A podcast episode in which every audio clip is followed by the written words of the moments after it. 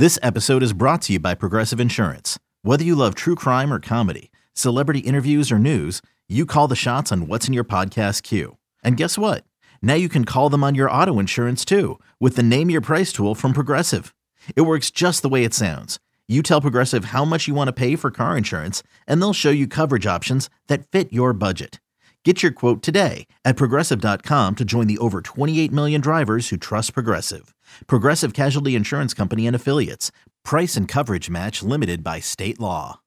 Reliever Levi Stout gave up six runs on three home runs in the bottom of the sixth as the Cubs overcame a five run deficit and beat Cincinnati Thursday afternoon.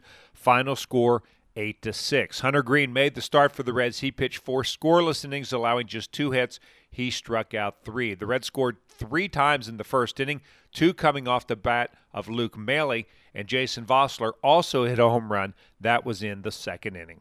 Time to get some final thoughts on the game from Tommy Thrall and Jeff Brantley. Thanks, Jed. Well, Cowboy, uh, you look at this ball game, and, and we, we, were hoping to see a good outing from Hunter Greene and, and wanted to see him kind of start to dial it up and start to take it to that next level. I thought he did that today. Yeah, you go back all the way to the first inning, and the Reds scored three runs there early.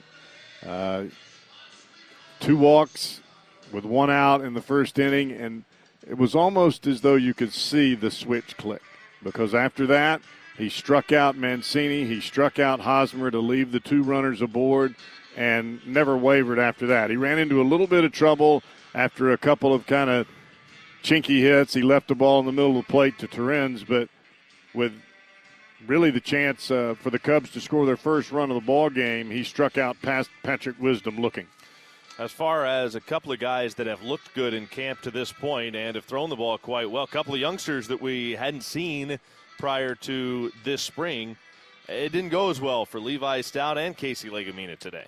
Yeah, I think Stout had a, a difficult time. Uh, he threw well in his first inning, but when he went out for the second, uh, he just couldn't finish the inning. He, he ended up in a roll. He started getting pretty predictable, and uh, the Cubs made him pay for it. And Legumina, uh, the leadoff walk, kind of – led him down a, a rough path there. But um, you know, it's it's not going to be you know wine and roses every time these kids go out there, and and sometimes the the knocks that you have to take in spring training are the perfect learning experience to make you better the next time out. Well, it's better to do it here than during the regular season, I suppose, isn't it? Let's hope so. Uh, no doubt. 8 6 Cubs beat the Reds today. Back at it again tomorrow night against the Diamondbacks. You'll have more on that coming up. Yet.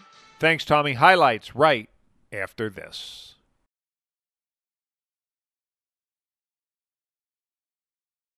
The Reds fell to the Cubs on Thursday afternoon 8 to 6. Now to the highlights. The Reds took an early lead in this game.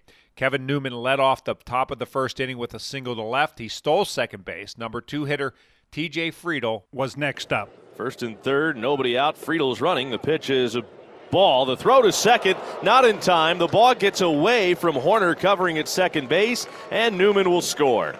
Quite literally, the Reds steal a run. It wasn't a double steal. Friedl a straight steal of second base, and then when the throw bounded away on one hop away from Hoerner, Newman was able to dash home easily. Jameson Taillon then retired the next two batters, so one on with one out, catcher Luke Maile at the dish. Friedl leads off the bag at second base, and the 2 1 pitch on the way to Maile. He swings and hits a high drive, very deep left field. Happ going back. He is at the wall. He leaps. It's gone. Luke Maile, a towering home run out of here to left. And the Reds have a 3 0 lead in the first. Well, that makes me feel good for Luke Maile. I didn't know he had it in him. He was all over that fastball up and in. That's got to make him feel good. He's had a rough start to spring training in a Reds uniform. First as home, far as the hitting goes, that is. First home run of the spring for Luke Maile. Cincinnati scored again in the top of the second, this time with two outs. Number nine hitter Jason Vosler, who is trying to make this team as a bat off the bench, shot one out of the wrong barrel. 2 2. And Vosler goes the other way with a long fly ball, sending Happ on a dead run. Back at the wall, looks up, it's gone. There we go. Jason Vosler, an opposite field home run into the Cub bullpen and left. And the Reds' lead is 4 0. The Reds added yet another run in the top of the fourth. With two outs, Alejo Lopez reached on a walk. He moved to third on a Stuart Fairchild base hit and then scored thanks to a little wildness. Lopez at third, Fairchild's at first base, and the 0 2 pitch. And it's in the dirt inside. It gets by Gomes. A run will score. Le- Alejo Lopez dashes home as Fairchild moves up to second base. See if that's a wild pitch or a pass ball. I didn't think Looked it was like all, it, all looked the way it in got the in the dirt. dirt. And that was that same changeup, and it looked like Correa tried to really make that one nasty, and he just pulled it straight into the ground. Meanwhile, right hander Hunter Greene made the start for Cincinnati. He didn't look very good in his first two starts of the spring, but that wasn't the case on Thursday. After retiring the leadoff batter in the first, Greene proceeded to walk Ian Happ and Dansby Swanson back to back, but then he rebounded. He struck out Trey Mancini and Eric Hosmer to end the inning. Greene then pitched a perfect second and a perfect third. In the bottom of the fourth, he retired the first two batters before Mancini reached on an infield hit that didn't even make it halfway up the third baseline. Yan Gomes then doubled, moving Mancini to third base. But Greene bowed his back and ended the inning and his afternoon in a big way. See if he can put him away. The right hander deals the 0 2 pitch. Strike three called, got him looking. Beautiful breaking ball, locks up Wisdom, and he is down on strikes, and the Cubs are done in the fourth. Here's the pitching line on Hunter Greene four innings, two hits, no runs, two walks, three strikeouts. Levi Stout came out and pitched a 1 2 3 bottom of the fifth, but things did not go well in the bottom of the sixth. He gave up an infield single to Ian Happ to begin the inning. Dansby Swanson struck out, but then Trey Mancini went yard. Levi Stout delivers, and this ball's crushed. Deep left field, gone. Straight away left, Trey Mancini belts it out of here. That's his second home run of the spring. Gets the Cubs on the board. It is 5 2 Reds. That is a major league hitter that does something good all the time in a certain spot with a fastball.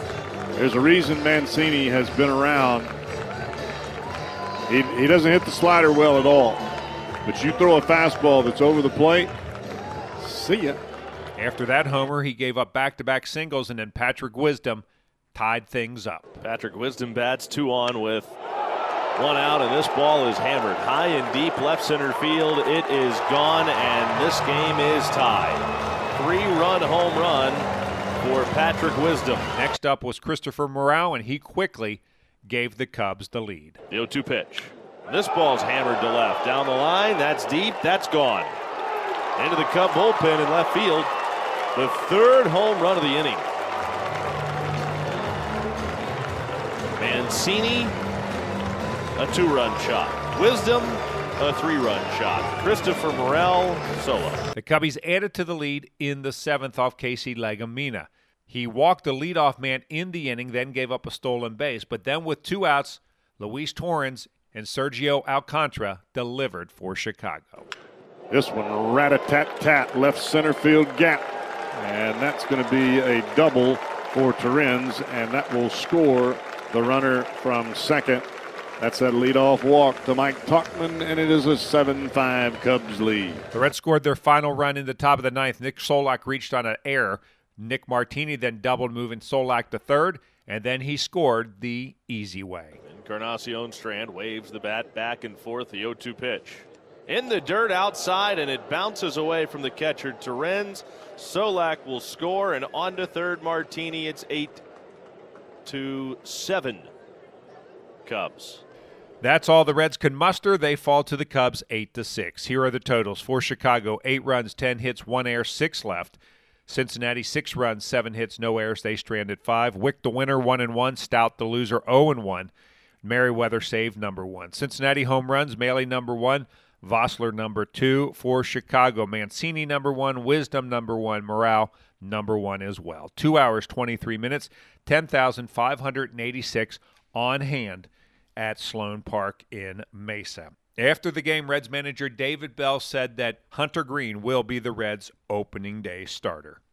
Friday is a split squad day for the Reds. Half the team will be at Seattle. Connor Overton will pitch that game. It's a 3:10 game Eastern Time. The game we will air is Friday night against Arizona at Goodyear Ballpark. Lefty Nick Lodolo will go to the mound in that one. He is 2 0 on the spring. We're on the air with the pregame show beginning at 7:50. First pitch is scheduled for 8:05. And once again, the final score on Thursday afternoon, the Cubs beat the Reds 8 to 6. And I'm Dave Armbruster with your Reds game recap. Hey, Rob Bradford here. You guys know I'm always up for a good MVP story, and one of the best stories is Wasabi Technology. Wasabi is the world's hottest cloud storage company, and it's become the go to provider for professional and collegiate sports teams, including 20 Major League Baseball teams like the Red Sox and NHL teams like the Bruins and Vancouver Canucks. Even the Liverpool Football Club is getting in on the Wasabi action. So, why is Wasabi the MVP? Well, Wasabi was purpose built to free businesses from skyrocketing storage costs and unpredictable transaction fees that the Amazons the world are charging. In fact, Wasabi is up to 80% less than those hyperscalers and doesn't charge a cent for businesses to access their data. From Wasabi's AI enabled intelligent media storage, Wasabi Air, to the industry's only cloud storage service with triple protection against cyber criminals, data deletion, and ransomware, Wasabi's taking the lead in driving innovation in data storage and helping sports teams to unleash the power of their data. Wasabi, another Boston based championship team.